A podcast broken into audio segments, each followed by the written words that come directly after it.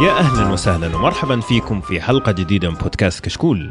كشكول بودكاست حواري خفيف بين الرسمية يغطي أهم الأحداث الأسبوعية، الأفلام والمسلسلات الأجنبية، الأنمي، ألعاب الفيديو جيمز، كذلك أخبار التقنية. حلقتنا اليوم إن شاء الله جميلة وتعجبكم، هي حلقة أفلام طبعا وسينما. تكلمنا عن في البداية عن أخبار ونقاشات متفرقة، بعد كذا تكلمنا عن فيلم The Disaster Artist وسألنا السؤال هل انسلب حق هذا الفيلم في الأوسكار أو لا. بعدين تكلمنا عن الفيلم الثالث اللي تو نازل السينما لسه طازة اللي هو توم ريدر ألفين وثمانية عشر، راح نشوف هل فيلم فيديو جيمز أخيرا زي الناس ولا لسه موجة الأفلام المعفنة اللي مبنية على الفيديو جيمز ما زالت مستمرة. بس قبل ما أبدأ خليني أعرب الشباب اللي موجودين معايا اليوم. معايا عبد الله العشوان، أهلا وسهلا. يا أهلا وسهلا، حياك الله يا أبو عمر. الله يحييك وحيي الشباب الموجودين. أهلا وسهلا. معايا خالد زرعوني. هلا هلا أهلين، شخبار الشباب؟ إن شاء الله كلكم بخير. أهلا وسهلا. إيش النوم اللي أنتوا فيه هذا الشباب؟ صح صح.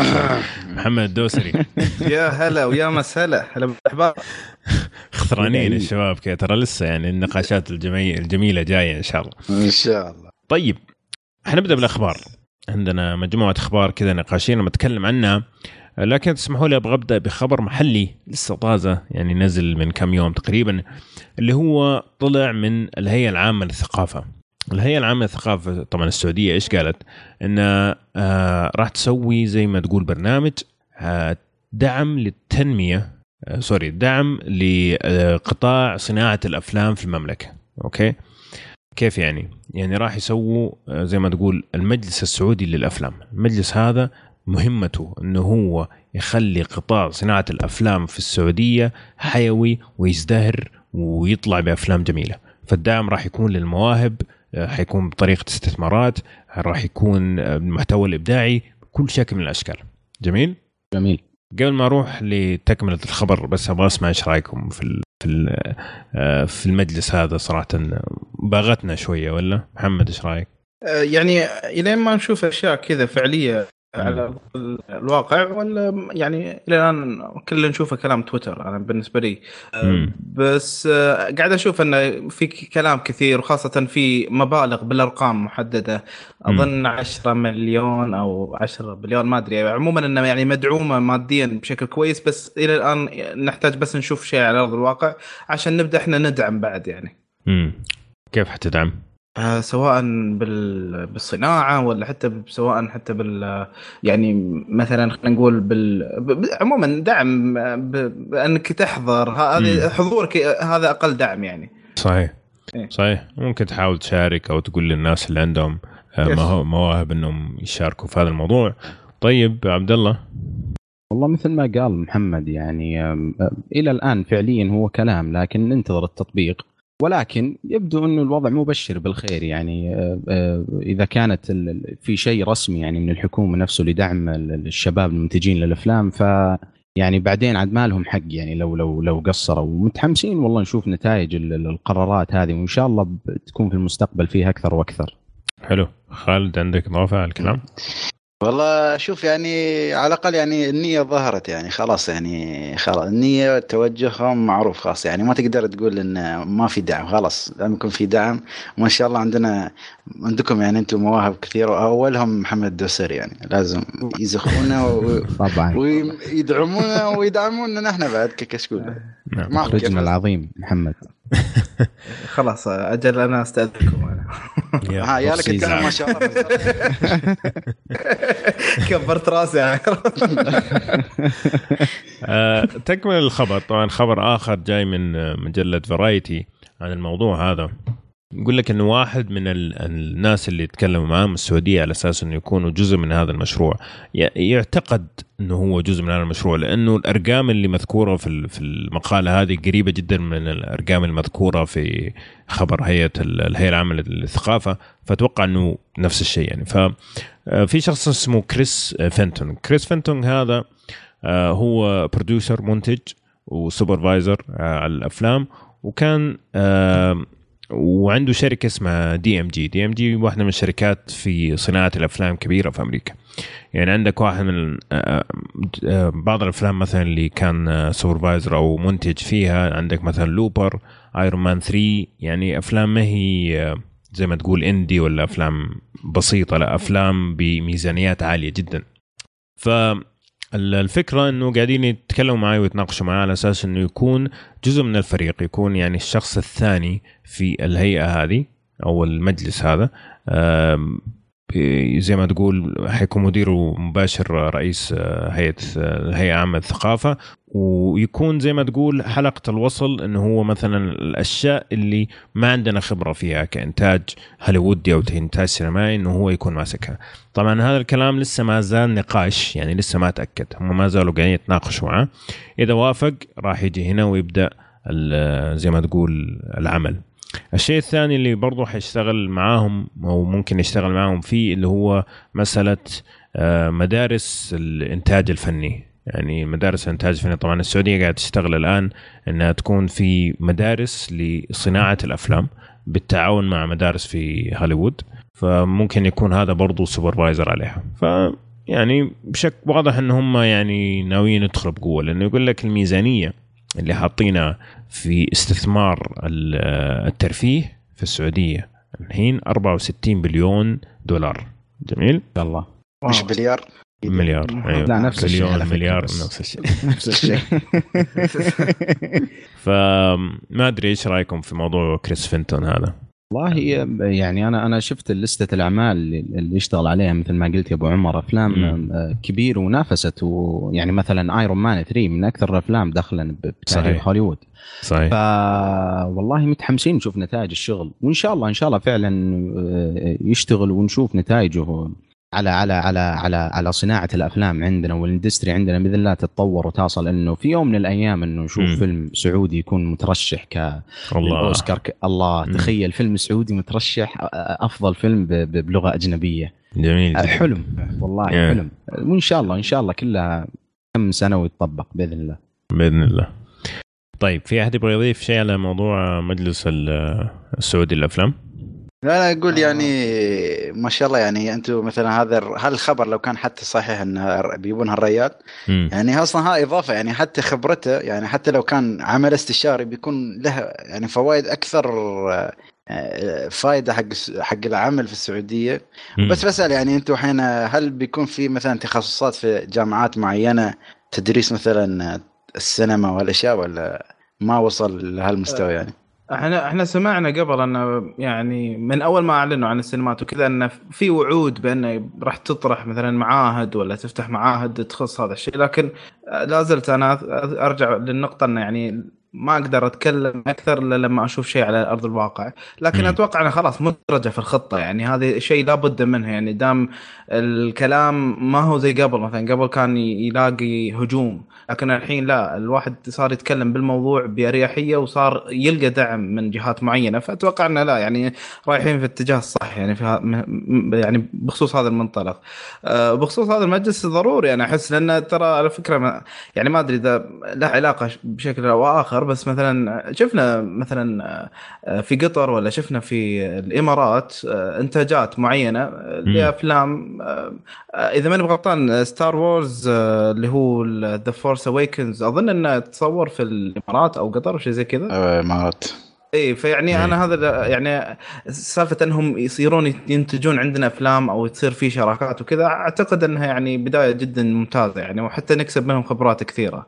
والله أتفق معك في النقطة، يعني مسألة إنه حتى مثلا إنه يستخدم يستخدموا المنطقة للتصوير، تقول بدون تدخل سعودي أبدا. آه هذه ترى بداية كويسة. أول شيء عندك هذا دخل للبلد، لأنه أنت لما يجي أحد يصور عندك لازم يدفع لك حق التصوير وحق الرخص وحق كل هذا الكلام، فهذا دخل. الشيء الثاني آه غالبا ال ال الوظائف قول الصغيرة مو الكبيرة عادة، عشان التكاليف يأخذوها عادة من ال من آه الناس المحليين. إيه، فمثلا ممكن تلاقي يأخذوا من السعوديين ناس يشتغلوا في مساعد مساعد مساعد، برضو مو مشكلة، برضو حيستفيد لو كان المساعد الخامس للمنتج ولا المساعد المساعد العشرين، برضو هو قاعد يشوف كيف قاعد تصير الأفلام. هذا شيء يعني أنك أنت تشوف، تخيل أنت مثلا في الربع الخالي قاعد تشوف قاعد تصور قدامك ستار وورز، الخبرة اللي حتكتسبها واو، شيء يعني رهيب حيكون. أه وما تدري المساعد العشرين هذا ممكن بعد خمسة ولا عشرة سنين يصير مخرج، فما تعرف. يس يس. حتى حق الطلاب يعني الجامعات بيفيدهم يعني إنه يكون لهم صحيح. دخل مثلا يكون لهم عمل مؤقت تشتغل حتى يعني الشغل ترى مو بشعيب. وحتى قطاع السينما ما شاء الله يعني قطاع كبير يعني ما شاء الله في الإمارات عندنا م. لازم يعني كل مول لازم يكون في السينما عرفت يعني هذا أكيد جزء يعني من الاقتصاد البلد بشكل عام يعني. طيب حيوفر وظائف يعني حتى حتى ما ما حتى. ما ما هو شرط تكون الوظيفة والله راتب شهري بمبلغ وقدره حتى ممكن تتطوعي و... اي نعم نعم أو, نعم. أو تكون مثلا وظيفة صيفية لطالب أو شيء صح هذه نعم لو حصل تذاكر ببلاش ما أقول لا يعني بعد والله عطى الناس بوب كورن وتدخل أفلام ببلاش شو المشكلة اي خلاص ما عندك مشكلة حلو ف... بس, بس أهم شيء أنه ما يكون بس آخر نقطة أهم شيء ما يكون فيه احتكار يعني عرفت لازم يكون ايه. مثلا في كم شركه عشان يكون ايه. في منافسه عاده مثل ما قلت في السوق. انا خفت انك تقول ما في احتكار وناخذ كل الشغل من الامارات. لا لا لا يعني. لا لا, لا. ما ما نخسر السياحه تكمل يعني. آه لا طبعا ما اتوقع بس يعني شوف الحلو الجميل في الموضوع انه المبادرات هذه اللي قاعده تصير مؤخرا دائما تلاقي فيها اطراف من الدول الخليج يعني تلاقي انه خمسه اربعه ثلاثه دول من الخليج قاعدين يشتغلوا على نفس الهدف فجميل جدا صراحه التعاون الخليجي من ناحيه تطوير الترفيه في المنطقه يعني حلو جميل. طيب نجي للأخبار اللي ما نخلص منها يا خالد زرعوني. نعم أهلا. أخبار السوبر هيروز تخصصك. هو أخبار مش سوبر هيرو أخبار بلاك بانثر اللي ما شاء الله أربعين ساعة يطلع في الأخبار. هو سوبر هيرو يعني يقول لك الخبر طبعا الناس شكلها ملوا من بلاك بانثر بس شوف الخبر عكس هذا الشيء. يقول لك الخبر أن بلاك بانثر ما شاء الله عليه يعني وصل لتوب عشرة أك توب عشرة توب عشرين أكثر فيلم دخلا يعني أو هاي جروسينج ما أدري إيه في التاريخ. طبعا تغلب على أفلام مثل ترانسفورمرز طبعا إيج أوف إكستنشن سكاي فول لورد أوف ذا رينجز كابتن أمريكا سيفل وور وتخيل بعد فاز على مشكلة طاف فيلم مينيونز يعني تخيل أنت مينيونز وخمستاش عالميا ف... فما بالك يعني استاهل. وفرق بينه حين وفرق بينه وبين ايرون مان ثلاثة هي ميت أي مية مليون أربعين مليون يعني حين أسبوع الجاي يقدر يبيع البراد يعني.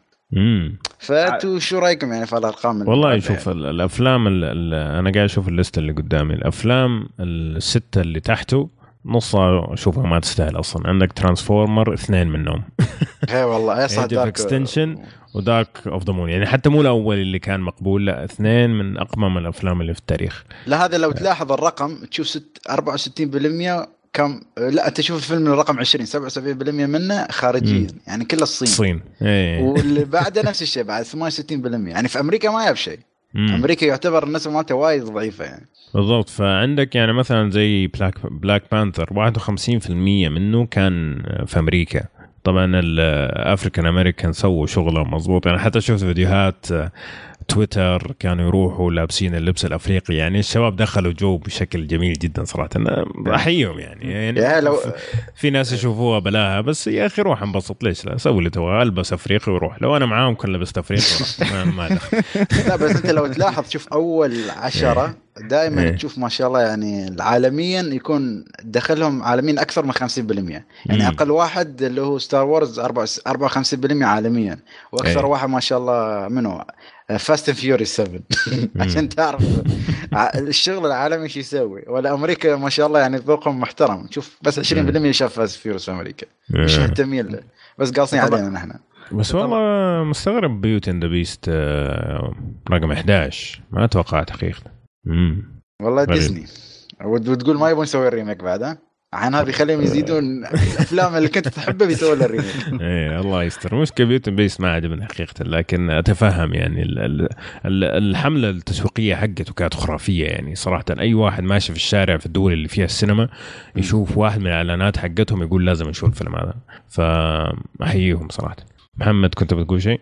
إيه لا أنا بس أقول عطوا بلاك بانثر هذا الشهر بس كذا عطوا جوه إيه؟ أنا بيجي مني اكتسحه منو انفينيتي وور يا رجل واضح إنه داخل كذا يعني بشكل ملحم بالعرض ما والله قل له ما شاء الله شهر يعني بس إيه عندك بسيفك رم يعني إذا قدر عليه ولا ما أتوقع ما أتوقع. طيب على على السيرة بس محمد أنا عارف إنه خبرك هذا المفروض تقوله بعدين بس ما دامنا دخلنا في الموضوع افنجرز ايش الكلام؟ في في هرج انه المبيعات تستهبل ولسه الفيلم ما نزل. يقول لك الخبر يا طويل العمر، افنجرز مكتسح على الارقام القياسيه قبل ما ينزل، ويقول لك في خلال ست ساعات كسر الرقم القياسي للطلب المسبق، يعني له بري اوردر ولا بري سيل. يقول لك اللي قبله منه كان بلاك بانثر، يعني سبحان الله يعني. شفت ها قلنا اساس فرق، يعني هذه كذا بدايه مبشره الخير، يعني مثل ما يقول لك سلم استلم، هم نفسهم فريق واحد هذا. بس المشكله انه طالع من جيب مارفل داخل جيب مارفل. ويقول لك بعد بس الفيلم اللي قبله شو كان؟ باتمان فيرس سوبرمان، ولكن للاسف كان اخر رقم اخر رقم تشوفه للدي سي في حياتك. آه بس لا، الدعايه حقت باتمان فيرس سوبرمان كانت تستهبل تستهبل اي صح، كانت يعني من جد يقول لك انه هذا كانت احسن من الفيلم يا رجل، فيلم القرن. ايوه، لكن اللي يشوف الفيلم، يعني انا رحت انا وزوجتي وولدي، انا الوحيد اللي قاعد صاحي بعد ساعه. اثنين كلهم ودعوا. زين، بس غيت اسالكم احيانا، بما ان هالارقام اللي تخوف طلعت، فهل تتوقعون، ما اقول لك تتوقع، هو اكيد بيطوف بلاك بانثر، انا ها بالنسبه لي، بس اقول هل يقدر يدخل توب فايف؟ توب فايف حتى، مش توب عشرة. انا اشوف بت... مارفل الحين الاول توب فايف صحيح. الم... لا الأول يعني أعلى واحد أفاتار، بعدين الخامس أفلام مارفل، هي أفلام مارفل الخامس. أيوة. اللي هو هذا أفنجرز الأول، أفنجرز الأول هو الخامس، وفي في التوب فايف في التوب عشرة، يعني مجايب بليون وخمسمية وثمانتاشر مليون. أه. أوكي، فوالله ممكن ممكن والله أنا حتى أعتقد يمكن يطوف جراسيكو، بس إذا وصل مليارين صراحة شيء قوي فعلا. عبد الله كنت بتقول شيء؟ لا أنا ما ما ما تعتقدون إنه ممكن يكسر رقم أفاتار أو أفاتار؟ والله رقم صعب يا رجل، والله رقم مرة صعب. لا شوف، الحين حاليا حاليا بلاك بانثر تقريبا له شهر وأسبوع بالسينما ولا لا؟ إيه، ومكسر الدنيا، يعني جايب مليار وتقريبا مليار ومئتين مليون. فيمكن لو قاعد، أعتقد أفنجرز الانفينيتي وور لو لو جلس ممكن في السينما ضعف المدة هذه وحول على الصين، ترى يجيبها بالراحة. لا بس أعتقد العرض بيكون عالمي، ولا بيفتحونه كل مرة واحدة؟ ما أعرف. غالبا أيوة، غالبا أيوة، لأنه أتذكر في الإعلان كان everywhere، في كل مكان يوم أربعتاشر، بس ما في الصين يعني. بس شوف أفنجرز على فكرة، يعني شوف أفنجرز تايتانيك ترى عندهم أرقام قوية، يعني يقول لك أفنجرز أستغفر الله أفاتار وتايتانيك. أفاتار تخيل تم توب، كيف أقول لك، تم توب واحد، يعني تم الأول في التوب عشرة بوكس أوفيس مال أمريكا لسبع أسابيع ورا بعض. واو يا طيف. اوكي، توقع تايتانيك كم اسبوع الصمد الاول؟ كم؟ اعطوني رقم يعني. ها أربعتاشر؟ لا خمستاشر. دام واو. فانت متخيل يعني افنجرز لازم على الاقل على الاقل قول شهرين ونص يتم الاول في البوكس اوفيس الامريكي، غير العالمي طبعا، اذا يبغى يحطم ارقامهم فعلا. يعني انت عندك، وشوف بلاك بانثر ارقامه المحليه قريبة جدا من تايتانيك، يعني جاب ستمية مليون في في أمريكا بلاك بانثر، تايتانيك ستمية وتسعة وخمسين مليون، فممكن يكسره. لكن مشكلته أنه في العالمي تايتانيك جاب مليار وخمسمية وثمانية وعشرين مليون. طيب هذا بعد ليناردو اللي ما عجبنا أبو إبراهيم. ايه، أفاتار عالميا جاب اثنين مليار عالميا بس. اه صحيح، غير محليا، محليا جاب سبعمية وستين. افاتار هو اللي كان صراحه، انا اعتقد افاتار اللي خلاه كذا ينجح مره شيئين، التجربه آه التجربه وال, وال... وسعر التذكره. انه انت لما تتكلم انه اغلب الناس، يعني اغلب الناس لما يروح يشوف افلام يقول لك ابغى اشوفه عادي، بعض الناس يتحمس ويشوف ثري دي.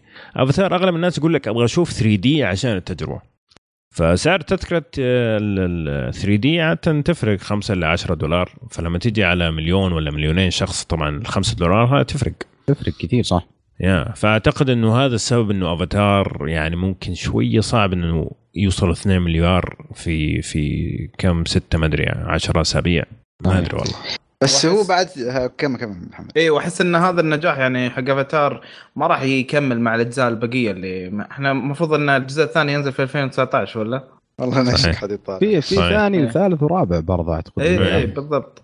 لا ما اتوقع، لان الناس خلاص كانت التجربه فريده من نوعها حقت ثري دي، الحين خلاص صار كل من هب ودب يسوي لك اي ماكس ثري دي. يمكن اجمنتد رياليتي مسووها اه هنا هيصير شيء مختلف. لا كذا ممكن يوصل صح والله يمكن.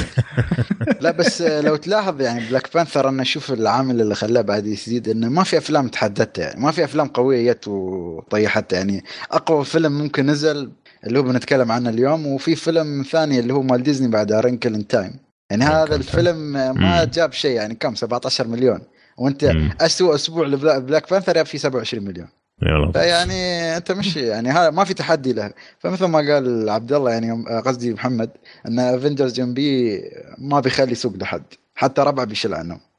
جد.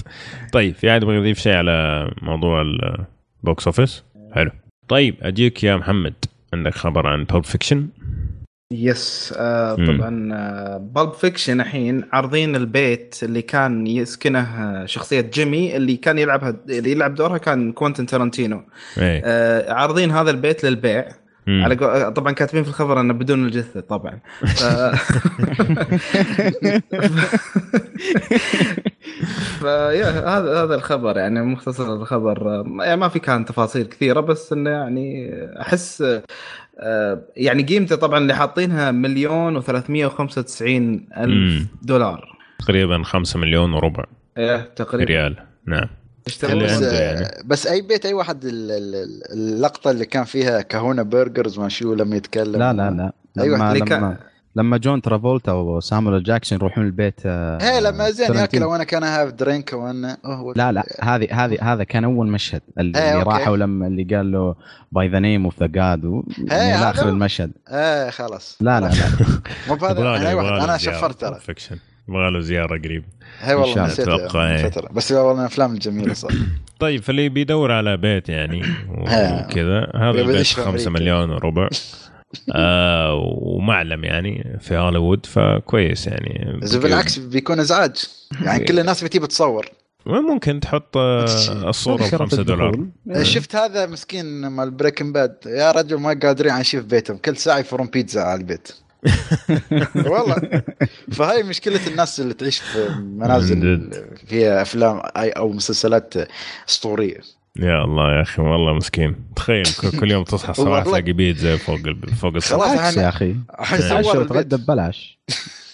فكر من الجانب المشرق. المشكلة يرموها في الليل تجي الصباح يعني معفنة يعني ريتها فريش يعني ولا شيء ومسكين يا ريال صور البيت خلاص حط الصور حوالينا وبعد ينقزون فوق ويفرون فيه. لا حول الله لا حول. طيب جميل حلو خبر الطريف هذا. أجيك يا عبد الله، عندك خبر عن فيلم ترنتينو الجديد بما أنه في على السالفة نفسها.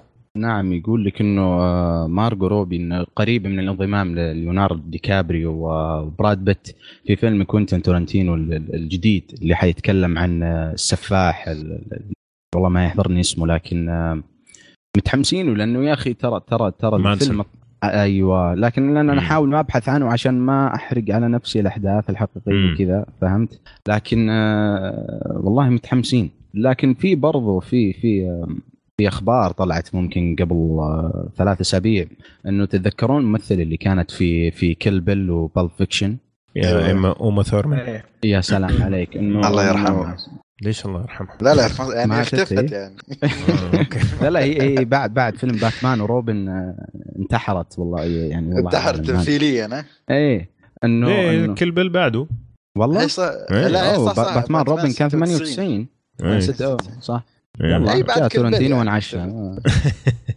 هذه عشقة ترنتينو ايه يسلم انه طلعت اخبار انه ممكن ممكن يتم ايقاف العمل عن انتاج الفيلم هذا لانه طلعت اشاعات عنها انه انه هارفي واينستين اللي كان منتج اغلب افلام كوينتين تارانتينو من بدايه التسعينات الى يمكن اخر فيلم اعتقد كان ما هو ما هو هيتفول ايت جانجو تشينج آه انه قالت انه لما تحرش فيها هارفي واينستين كان كان كوينتين تارانتينو على علم بالموضوع ولا تكلم ولا قال شيء فطلعت اخبار انه ممكن حيتم ايقاف العمل عن عن, عن على الفيلم لكن ان شاء الله ما هي صحيحه لانه متحمسين ويعني موضوع التحرشات خلاص انه مسخت يعني في ناس بيروحوا تحت الباص صراحة بدون بدون ذنب, وفي في ناس يستاهلوا يعني, زي أعتقد هارفي ونستين خلاص هيعلن إفلاسه. لا لا شركة شركته أمس أعلنت إفلاسها يعني خلاص إيه, فهذا يستاهل مثلا. لكن لا بس في ناس بيروحوا تحت الباص صراحة. بس أقول قبل يعني ما نرجع للخبر يعني صراحة يعني أوكي قضايا التحرش هاي وصلت مرحلة أوكي هو كان يعرف, إذا أنت ليش ما تكلمتي هاك الأيام يعني؟ أنا أعتقد شيء واحد وربع عملهم يعني عرفت. لا أنا أعتقد إنه يا أخي نعرف الممثل ممكن راحت الأضواء عنها يعني, يمكن مع آه مع إيه إيه إيه هو كانت نجم في في بداية الألفينيات, فممكن حاليا تحاول ترجع الأضواء عليها. ما أعرف, ممكن هذا التفسير الوحيد صراحة. قد يكون يعني ما يعني شوف مسألة إنك تتكلم يعني, في ناس عندهم صعوبة إنه يتكلموا خاصة لما يكون أحد عنده تأثير قوي فلوت زي هارفي وينستين, وهذا نتفهم هذا الشيء. آه لكن في ناس ثانيين برضو يعني, وحتى في ناس فعلا اكتشفوا انهم كانوا بيكذبوا لما قالوا انه تحرشوا فيني وكل هالكلام بس عشان يكون الأضواء حولنا. لكن كذا ولا كذا هم سوني فعلا, انت تكلمنا عن الخبر هذا قبل قبل فترة, انه سوني قالت انه قاعدين يفكروا يسحبوا البلاج عن الفيلم بسبب الكلام اللي عن كوينتينو آه سوري ترنتينو مين كوينتينو أخو ترنتينو أيوة, فلأنه ما يبغى أي شيء سلبي. لكن لكن أنا ما أعتقد صراحة إنه أنت لما تنزل فيلم لكوينتين ترنتينو إنه راح يأثر في آه سمعة شخص واحد. ما ما ما هو مو بسهولة هذه. ليش؟ لأنه أول شيء الممثلين يصفوا صف قدام باب بيت ترنتينو عشان يبغوا يتمثل عنده يمثل عنده, والناس يصفوا صف قدام شباك تذاكر عشان يشوفوا الأشياء اللي ما راح يشوفوها في فيلم أي أحد ثاني. فما أدري أنت شوف إنه... الأسماء اللي في الفيلم أصلا يعني yeah. دي كابريو yeah. براد بيت ومارغوت روبي, هذا بس برضو. البداية يعني وليناردو طلعت أي طلعت أخبار أول عن توم كروز برضو, فيبدو إنه الفيلم حيكون حيكون مجموعة من النجوم. لكن أنا yeah. أنا شطحت شوي ترى كثير في البداية, لكن وش وش توقعاتكم عن الفيل بالضبط؟ هو شوف مو توقعات عن الفيلم. شوف بالنسبة لمارغوت روبي للخبر حولنا صراحة أنا ما كنت مرة أشوفها ممثلة لين ما شفت آيتونيا, إن شاء الله نتكلم عنه يوم من الأيام. وحتى آه سوسايد سكواد كان سوسايد سكواد برضو يعني طلعت بشيء مختلف آه كانت أفضل شيء بسوسايد سكواد بالضبط صح. وولف أوف وول ستريت كانت عادية لكن برضو كانت شخصية مختلفة يعني, فعندها عندها رينج, عندها مساحة تمثيلية كبيرة. ف لو ما كنت شفت آيتونيا ما كنت مرة حماس الخبر هذا, لكن بعد ما شفت آيتونيا صراحة أنا أشوف أنه يطلع منه بقوة يعني. ليناردو شفنا كيف شغله مع تارانتينو قبل كذا في جانجو أنشيند, كان طلع منه تمثيل مو طبيعي ومختفي بعد كم كم سنة أيه. ما مثل من ألفين وخمسة عشر ما طلع في الشاشة السينما يعني آه. مين هو؟ آه ليوناردو ليوناردو كان دربنت بعد دربنت إيه ألفين وخمسة عشر نعم. فحيجيك مجمع طاقة ثلاث سنوات ويفجر فعلا. بس في في ايش اسمه كان الفيلم حقه انجلستر باسترز باسترز ما ما عجبني حقيقة, ما عجبني تمثيله في الفيلم هذاك. الفيلم هذاك كله ما عجبني اصلا على بعض. الفيلم ما تعرف كوميدي على الدرجة ما ادري ايش قصته يعني. لا لا انا اشوفه واحد من اضعف افلام تارانتينو صراحة. لا بس الفيلم كان فيه كريستوفر وولتز الالماني, هو هذا اسمه كريستوفر وولتز هو اللي شال الفيلم حقيقة صح. لكن باقي الفيلم بالنسبة لي كان كان عادي يعني, بس كان ضعيف مقارنة بأفلام تارانتينو. هذا هذه كانت نقطة يعني. بس هو تارانتينو قال في حياته بيخرج عشر أفلام ولا ثمان أفلام. شو قالوا؟ عشر عشر أفلام. الحين كم فيلم باقي لما حد يعرف؟ باقي هذا واللي بعده. خلاص خلي خلصهم بعدين اشتكوا عليه لما تقولون بس. والله الناس مستعجلة خربوا علينا همس بكار زين. أنا أنا شفت له مقابلة إنه تكلم تكلم وقال إنه سأله المذيع قال له إيش وش خططك يعني بعد ما تخرج العشر أفلام, فقال له أنا حاشتغل على على على على نوفلز إنه حيكتب روايات. فما أدري ممكن ممكن نشوف ممكن الروايات اللي يكتبها يتم الاقتباس على أفلام وانتدابها على أفلام, فما أعتقد إنه حيطلع من مجال أفلام مية بالمية صعب جدا. يعني شخص شخص ايه كمخرج وككاتب سيناريو عظيم, بس هو عظيم. نفسيه ترى هو نفسي يعني يعني طبيعي مو مو طبيعي يعني. ف لا تستغرب مثلا قال لك بكره والله انا خلاص راح راح اروح اسوي بس افلام كرتون مثلا عادي. حتى يعني عنده اشياء غريبه في الست يعني مع الممثلين، عاد تشوف المقابلات واعرف لانه ما ما ما تنفع تنقال يعني. طيب في هذا ما يضيف شيء على مارغوت روبي وكوينتين تارانتينو؟ آه لا. جميل. طيب أجيك يا محمد، الفيلم الأوسكاري شيب فوتر إيش سالفته؟ طيب آه يا عندك طبعا آه طبعا عندك اللي هو ذا شيب فوتر، آه أعلنوا لما فتح يعني شباك تذاكر في الصين، فتفاجئوا أنه في الويكند اللي فتح فيه آه حصل الفيلم عشرة مليون تقريبا. واو. آه يا مقارنة مثلا بالأفلام الثانية اللي كانت في الأوسكار زي ثري بيلبوردز حصل اثنين فاصلة أربعة مليون وغيرها من الأفلام اللي أيضا كان يعني من اثنين مليون ويعني وحولها تقريبا. فهذا أعطاهم زي خلينا نقول علامة بأن يعني اللي هو موسم الأوسكار جدا مهم لشباك التذاكر. فإيش رأيكم بالكلام هذا؟ بس أنا عندي شيء بضيفه، أن تحصل الحين أبو باسم فرحان بس رفع عشرة مليون في الموضوع ده بالنسبة له. هذا في ويكند. لا بس يا أخي قلت لك هالأفلام ما ما تعجب عامة الناس يعني، خاصة في الصين. الصين بس عطهم ترانسفورمرز، باور رينجرز، جودزيلا، والله صدقني بكسر، وأبطال الخارقين مارفلز ودي سي.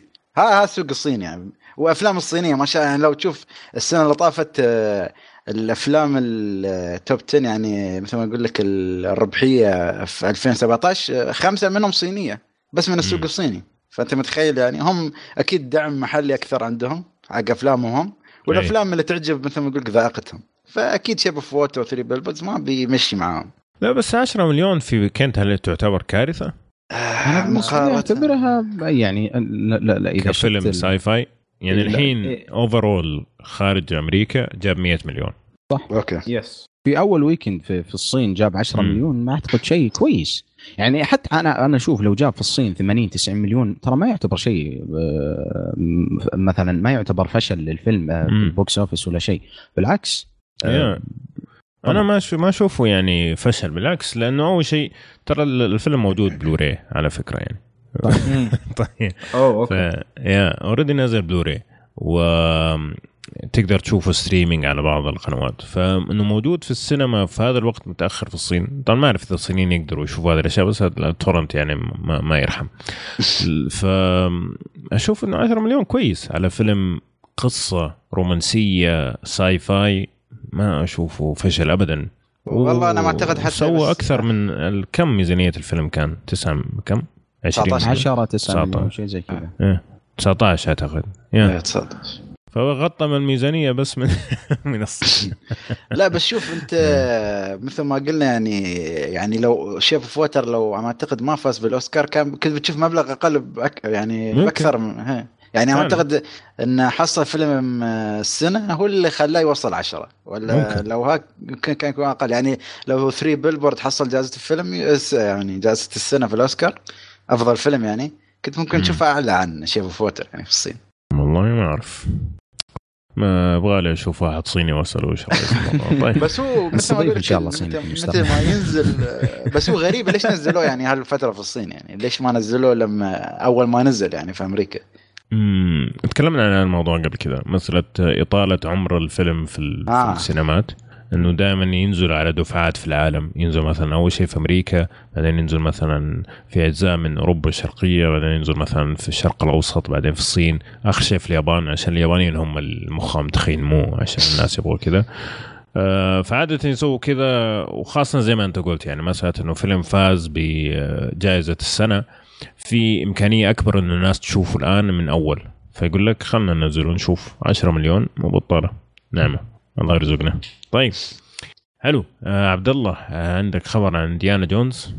نعم. آه صرح المخرج الكبير ستيفن سبيلبرغ إنه إنديانا جونز الجزء الخامس حيتم آه تصويره في إبريل ألفين وتسعة عشر بعد تقريبا سنة بالضبط. فأنا بالنسبة لي ما ماني من من من عشاق السلسلة، لكن آه ما أدري أي شيء في هاريسون فورد ما أقدر أشوفه.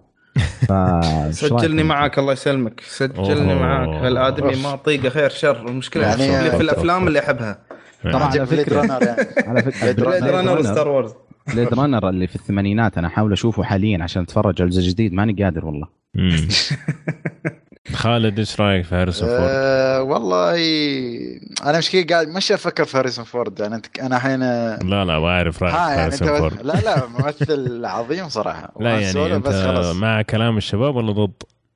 لا هو ما تقدر تقول انه ممثل، خليك من افلامها يعني. عندك مثلا انا بالنسبه لي يعني افضل فيلم له اللي هو قلت لك يعني كم اعتقد كم بودكاست ذا فيوجيتيف يعني ها تمثيل صراحه ولا. وفي افلام ثانيه يعني مو بس هالفيلم، انت مشكله هو اللي اشتهر فيه افلام الساي فاي وافلام انديانا جونز، بس مشكله الحين قاعد انا افكر يعني الجزء الجديد الحين بيكملون على الجزء الرابع ولا بيعيدون من اول ولا شو بيسوون؟ لان صراحه الرابع يا بالعيد حق شيء البلوف. ايوه امم والله ما اعرف، وحقيقه ما ما اهتميت يعني اني انا من ايام الثمانينات ما اصلا احب السلسله هذه. وترى انا مع معاكم يا شباب، هاريسون فورد بالنسبه لي آه يعني ما اتعب لما اشوفه بس ما احترمه كممثل صراحه ابدا يعني. شكرا شكرا لكن لكن هو صراحه يعني هم مجموعه اليهود كذا اللي تجمعوا في, في الثمانينات صراحه اخذوا كميه افلام رهيبه مع بعض، سلاسل قويه يعني، وظبطوا بعض كل واحد طلع له كم مليون. شنو اقصدك في ستار وورز؟ آه، اوكي تبا بجيب لك واحد يهودي خذه يلا مثل معهم. يا رجل لا بس يعني انا ممكن يعني وجهة نظركم تحترم، بس انا قلت لك لانه مشكلته اشتهر بافلام الساي فاي، لو اشتهر بافلام دراميه اكثر ممكن كان م.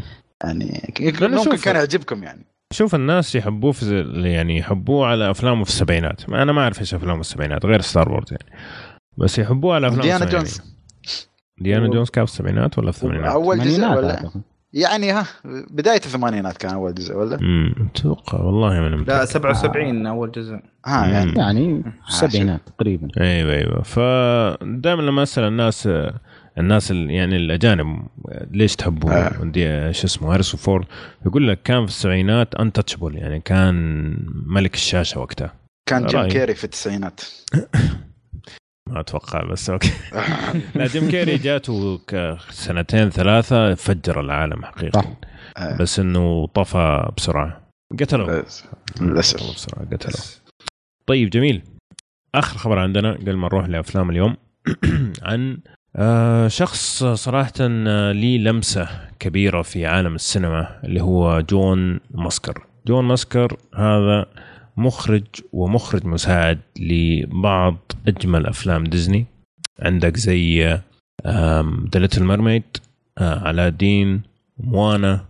فبعد أربع عقود أربعين سنة مع ديزني قال إنه راح تقاعد خلاص.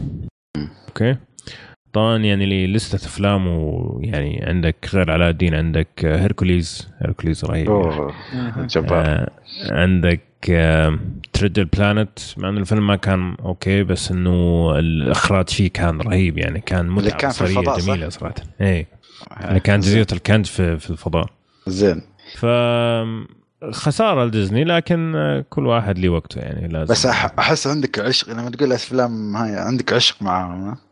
ايوه يعني عندك علادين وليتل ميرميد وهيركليز، هذول الثلاثه عندي من افضل افلام ديزني. بس ابشرك يعني بيسوي لهم ريميك يعني ما بزعلك يعني بس اقول بشاره جميله صراحه. لا انا صغير ترى الرجال ترى عمره أربعة وستين يعني ما هو ما هو شايب شايب بس ما يمكن ما عنده افكار ممكن صح ممكن تعب يبغى يتمتع بالتقاعد شوي بس لا يعني بس اختفوا يعني افلام في افلام الرسوم ديزني اللي يسوونها وبيكسار، بس اختفت الافلام بالرسم اليدوي. اي هم هم قالوا في عام اعتقد ألفين وأربعة ولا ألفين وخمسة ما اتذكر ديزني اعلنت انه لن يكون هناك فيلم رسم يدوي بعد كده خلاص كله هيكون كمبيوتر. نعم بس هم يعني يرسمون بس هم يرسمون مثلا مثل ما اقول قبل ما يبدون العمل في سكتشات وها وال والبورد وها يعني أكيد. اكيد بس انه الفيلم في النهايه حيتسوى بالسي جي، هذا المقصد. يلا مثل ما اقول لك ابكي على ايام الخوالي والله ايام الخوالي جميله كانت. الله الله يعطيه نفسيه ميزاكي كذا وينفس كثير. يا رجل هذا مثل كل ما يتقاعد يرجع قاعد يرجع خلاص ما صاروا يصدقون الناس يقول لك بتقاعد يقول لك اوكي نشوفك بعد سنتين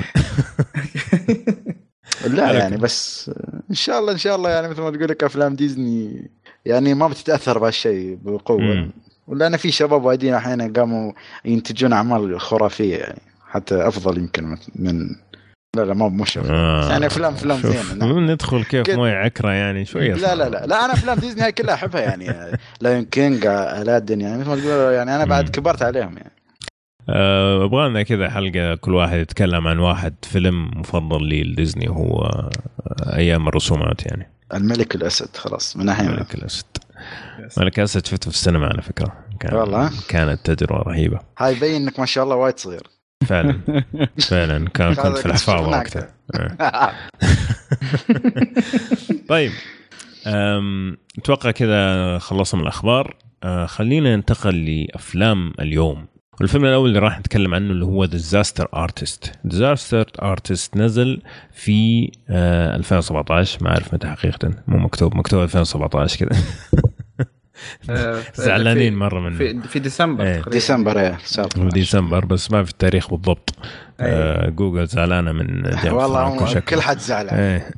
غريبه آه نزل في ألفين وسبعطعش في ديسمبر آه طبعا الفيلم من بطوله جيمس فرانكو واخوه ديف فرانكو آه سيث روغن زاك أفرون آه يعني كل المجموعه اللي عاده نشوفها في افلام جيمس فرانكو موجودة معاه من إخراج جيمس فرانكو كمان والقصة الفيلم بكل بساطة مبنية على الفيلم الكارثي اللي هو اسمه The Room The Room هذا فيلم يعني أسطوري بطريقة سلبية يعني عارف كيف كيف يعني يعني فيلم عنده كان ميزانية كبيرة وكان واحد مسوي إنه هو إيش الممثل البارع اللي راح إيش يسوي أحسن فيلم في التاريخ حلو فسوى ذا روم الروم هذا طلع فيلم كارثي نزل في عام ألفين وثلاثة ففيلمنا هذا ديزاستر آرتست يحكي قصة الشخصية الأساسية اللي هو الممثل هذا اللي اسمه تومي وازو والممثل اللي اللي معاه الثاني اللي اسمه غريغ سيستري أو حاجة زي كذا سي سيوستري سيوسترو حاجة زي كذا شيء إيطالي يعني على فكرة بس آه. قصة الفيلم مبنية على كتاب اللي هو هذا جريك صديقة مارك اسمه هذا جريك لا في في فيلم ضروم هو اسمه مارك لكن اسمه آه. حقيقي جريك ايه اسمه إيه. ف في الفيلم يحكي بكل بساطة هذول الاثنين كيف تقابلوا وكيف سووا الفيلم هذا وال... وكل الأحداث اللي صارت خلال الفيلم وإيش ردة الناس بعد ما صار الفيلم جميل الفيلم كان ميزانيته عشرة مليون جاب في شباك تذاكر تسعة وعشرين مليون فقط لكن تقييمه واحد وتسعين بالمية في روتن توميتو سبعة فاصلة ستة في اي ام دي بي وتسعين بالمية على جوجل جميل اوه اوكي طيب حلو آه. اذا انا راح بالي ذا روم قاعد يقول شلون ستة وستين اه لا بس بغيت اسال ذا روم كم ميزانيته كان ستين ولا ستة مليون ستة مليون ستة مليون آه. يعني هذا انا تحسب في شباك التذاكر ألف وتسعمية دولار واو هذه قطه العشاء هاي بس مسكين يعني تقييم ذا روم اذا تبغى تعرفه ثلاثة فاصلة ستة في اي ام دي بي ستة وعشرين بالمية في روتن توميتو تسعة بالمية ميتا كريتكس حلو بس يقول لك وكل سنة تخيل يعرضونه في لندن صحيح آه كل سنة يعرضوه في أجزاء من العالم وكل سنة تتباع كل التذاكر سبحان الله شفت كيف طيب جميل طبعا آه الفيلم طب خليني معلش أنا حبدأ من نقاش أول قبل ما أدخل الفيلم آه الحين إحنا شفنا الفيلم وشفنا تمثيل جيمس فرانكو وشفنا تمثيل كل هذا الكلام أتوقع لو تكلمنا على هذه النقاط ممكن نغطي كثير من النقاط اللي إحنا دائما نتكلم عنها لما نجي نتكلم عن أفلام هل الفيلم والممثل والمخرج سلبوا من حقهم في الأوسكار؟ هل انسحب عليهم سحبة لا تليق بمقام الفيلم ولا هم أصلا ما كان يستاهل الفيلم؟ فخلنا أول شيء نبدأ بجيمس فرانكو نفسه، أوكي؟ أبدأ معاك يا عبد الله، قل لي أنت إيش رأيك في تمثيل جيمس فرانكو؟ أوكي؟ وهل كان يستحق يترشح وما ترشح ولا أصلا ما كان مفروض يترشح؟ أول شيء تمثيله كان كان تقمص الشخصية، رجل غير طبيعي، ما هو معقول. يعني أنا بعد الفيلم رحت أشوف المقابلات، وبرضه في تتر الفيلم كان أو أو في في الكريدت جابوا بعض المشاهد كيف إنها طبقت بالفيلم الأصلي ذروم، وكيف سواها جيمس فرانكو. كان تمثيله غير طبيعي، يعني جدا التقمص عنده كان خرافي خرافي. من ناحية إنه انسلب من الأوسكار، أعتقد نعم كان ممكن إنه ياخذ مكان أكثر من واحد، يعني مثلا دانيال كالويا مثلا اللي أعتقد كذا اسمه، اللي من كالويا كالويا هو ده اللي أيوه. من جيت أوت، أو حتى في أكثر من واحد لكن ما يحضرني والله كتمثيل. نعم لكن مم. الإخراج بعد شوي نجي ولا أوكي. أه خالد أه والله من ناحية انظلم انظلم يعني، لأن تخيل أنت فايز قبلها، صح أنه فاز كأفضل ممثل في تصنيف أعتقد جولدن جلوب في تصنيف الدراما والموسيقى والكوميديا، ولا الدراما والكوميديا ناسي والله. لا لا الكوميديا والموسيقى أغرب تصنيف التاريخ. زين فيعني كيف أقول لك، يعني أتكلم عن تمثيله ولا طريقة حركته ولا لكنته اللي تنرفز يعني في الفيلم، وتخليك تشوف الشخصية يعني تشوف الشخصية حقيقية وما تعرف. يعني مثلا تشوف تومي وهو ما تميز بينهم من ناحية الصوت، لدرجة أن تخيل كانوا حاطين دعاية حق الفيلم محطين رقم في الدعاية، فلما يتصلون الناس بس اثنين يردون عليهم، جيمس فرانكو وتومي، وما حد يعرف ما حد يفرق بينهم. واو. فهي يدلك يعني تخيل كيف أتقن الصوت وحركة التومي والأشياء. ف... فللأسف يعني والله أنا كنت أتمنى يعني أشوف على الأقل ترشيح. وتخيل حتى تومي يقول لك، بس في هاي النقطة يقول لك تومي تخيل منه طلب أنه يمثل دوره آه جوني ديب. يعني أنت متخيل جوني ديب ما بطل من هذيك الأيام ما بطل. ترى شخصيته ما هي بعيدة عن جاك سبارو يعني، فعارفين ممكن والله يشل الشنب والسكسوكة بس خلاص تومي يستاهل وعيش. أيوة. بس, بس, بس جيمس فرانكو يقول لك ها ها ها لا مشكلة. لا يا رجل حتى في المقابلات الضحكة هاي نفسها يضحكها يا رد، تحس هاي ضحكته الطبيعية خلاص. أيوة أيوة لا سبحان الله فعلا، سبحان الله في خلقه يعني. طيب محمد.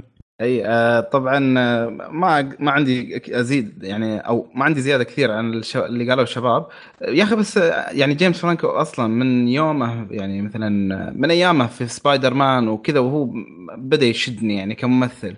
أيه. فبدت تطلع له اعمال مثل ون... اللي هو مئة وسبعة وعشرين ساعه ولا غيرها يعني.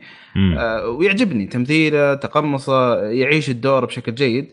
آه ممكن ترى في بعض اللحظات في فيلم ديزاستر أرتست أوكي يعني، في الفيلم كله كان مبدع، لكن في بعض اللحظات البسيطة اللي تحسها رجع جيمس فرانكو كذا شوي، وبعدين أوكي لا رجع تومي وايزو، تعرف اللي آه اللي كنت أشوفه كذا يعني، لا هذا جيمس فرانكو. آه بس أنا بالمجمل لا لا يعني مبدع مبدع، شيء شيء أعطاني شيء مجنون، خاصة أن ترى على الفكرة يعني بدون حارق يعني، بس أنه كيف واحد معتوه زي تومي وايزو آه يعني طول الوقت انه كذا وجهه مغسول بمرق زي كذا، ومع ذلك يعني يكسر خاطرك بمشهد.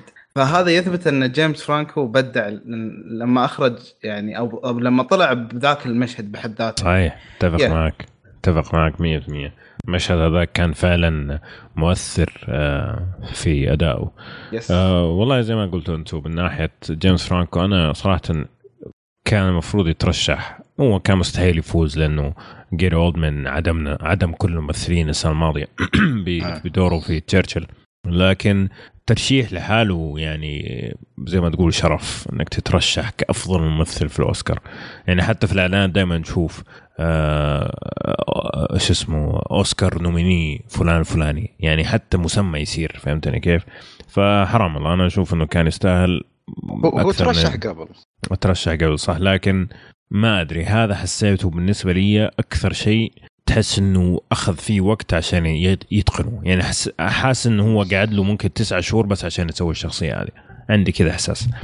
ف مثل ما تقول تبنى الفيلم، تبنى الشخصية. ايه. خلاص عرفت. ايه. وانت تعرف يعني للأسف وتبنج كمان عشان أيوة يصير زيه زي وزو متبنج طول الوقت. بس للأسف يعني تعرف الناس ما ترحمش. نعم طيب هذا بالنسبة لي كممثل. طيب طبعا هنجيب تمثيل باقي الممثلين بعد شوي. طيب كإخراج هل كان تشوفوا انه يستحق يترشح كاخراج؟ خلينا نبدا بالاكس الحين، نبدا معك محمد. أه بالاخراجي هو توفق بشكل كبير، يعني انك يعني تقدر تبني لي فيلم درامي وكوميدي ومع ذلك أه ما تطيح في سرد السيرة الذاتية فيصير مثلا ممكن أنه يكون ممل, ممل بشكل أو آخر. لا كان ممتاز، يعني أعطاني المعلومات وأيضا أعطاني المتعة في نفس الوقت، آه من خلال أنه مثلا إخراجه للشخصيات، إخراجه لي آه لل... للأداء نفسه بحد ذاته، آه كلها كانت ممتازة. فأعتقد أنه وفق من ناحية الإخراج. هل كان يستحق أنه يترشح للأوسكار ما ترشح؟ كإخراج لا صراحة لا. طيب. لأنه كان إخراجه ممتاز بس عادي يعتبر يعني. حلو. خالد؟ أه والله شوف إخراج يعني إخراجه خاصة اللقطات الكوميدية يعني كان طريقته حلوة وجميلة، وعندك بعد أه يعني عمل يعني كيف على إظهار اللقطات الأيقونية من الفيلم الأصلي بطريقة كنت طبق الأصل تقريبا، أه وحتى بنفس الزاوية عشان يرضي تقريبا كل حتى عشاق فيلم ذا روم الأصلي، مع إني أشكلنا أصلا شوية يعني. وعندك بس كترشيح ما ما أشوفه كان يستحق يعني. عبد الله؟ كإخراج كان ممتاز جدا جدا من ناحية طرحه للقصة، ومن البداية إلى النهاية ما تحس إنه كان في مرة من المترا المترات إيش مرة من المرات كان في الرتم مثلاً. أيوة معلش عشان قبل شوي قاعد تقول لي كونتينو إيش قلت أنا؟ مترات حاطة في قلبه مثلاً. لا ما في قلبي شيء، بس هذه كده تجي طنس رجال. يعني ما كان في مرة تحس إنه الرتم كان عالي أكثر من المطلوب أو أقل من المطلوب، لا كان ممتاز. لكن مسألة إنه يترشح للأوسكار أنا أشوف إنه كان ك ك كستوري تيلر أو أو ك كشخص يطرح لك القصة كان يمكن أفضل من بعض المترشحين للأوسكار، ومثلا ليدي بيرد يعني بالراحة يستحق. ولكن أتفهم موضوع إنه ما ترشح لأنه يناقش أكثر فيلم يمكن مكروه أو أسوأ فيلم في التاريخ، فممكن أتفهمها هذه من من مثلا أعضاء الأكاديمية أو أو زي كذا. لكن مثل ما قلت الإخراج كان كان ممتاز، يعني أصلا ما كان في حتى مشاهد مثلا تتطلب مثلا أكشن أو أو مشاهد أكشن يكون المفروض فيها الإخراج قوي أو أو أو فيها فيجوال إفكتس، لا يعني كان كله كطرح قصة وكان ناجح جدا جدا فيه بالنسبة لي وعجبني. والله شوف أنا يعني أتفق معك عبد الله إنه يعني مثلا شوف ليدي بيرد كان إخراجه مرة جيد، لكن ديزاستر ارتست اخراجه الجميل في انه هو كان بيوريك اكثر من شيء في نفس الوقت، واعتقد هذا اللي نجح فيه بشكل جميل. اول شيء يبغى يوريك مثلا المشهد وهو بيتصور، المشهد الفيلم اللي هو ذا روم هو بيتصور واحد، بعدين يبغى يوريك كيف ردة فعل الممثلين اللي داخل المشهد، وثلاثة بيوريك كيف ردة فعل الناس اللي خلف الكواليس والناس اللي بيتفرجوا على التصوير نفسه. فأعتقد النجاح كان في الفيلم هذا أنه هو كيف خلاني أشوف كل ردات الفعل هذه بطريقة متساوية، وصير المشهد الواحد لما بيتكلموا عنه فهمت كل الناس اللي موجودين إيش ردت فعلهم، سواء كان ممثل ولا المخرج ولا whatever كان. أعتقد هنا كان الإخراج الذكي اللي فيه أكثر من مثلا ليدي بيرد. ليدي بيرد كان إخراج جميل لأنه صراحة كانت المشاهد جميلة، بس ذكاء الإخراج أعتقد أنه كان مفروض يأخذ مكان ليدي بيرد في الإخراج، أنه يترشح طبعا أنه يعني يفوز صعبة مرة، لأنه الباقيين عندك دنكيرك وفانتوم ثريد وشيب أوف ووتر صراحة كانوا وحوش في الإخراج، لكن النقطة هذه كانت جدا قوية فعلا. انبهرت في كيف المشهد الواحد فهمت كل الناس الموجودين إيش حاسين في هذيك اللحظة، مع أنه مشاعرهم مختلفة يعني مو مو حاسين نفس الشيء ترى، وهنا كانت الصعوبة. فممكن شوية أختلف معك في النقطة هذه. طيب نجي للسؤال الثالث بعدين راح ندخل على التفاصيل الأخرى. هل كان المفروض يترشح كفيلم السنة؟ أبدأ معك خالد زرعوني. فيلم السنة والله أشوف أكيد يعني خليني يعني أقول لك إيش أفلام السنة اللي ترشحت آه. المرة الماضية ونشوف إذا يستحق ولا. كان في Call Me By Your Name، Darkest Tower، Dunkirk، Get Out، Lady Bird ما نعرف ليش صراحة إلى الآن، Phantom Thread، The Post، The Shape of Water، و Three Billboards Outside Ebbing Missouri. هذه الأفلام مترشحت، فهل كان المفروض يأخذ مكان أحد فيهم؟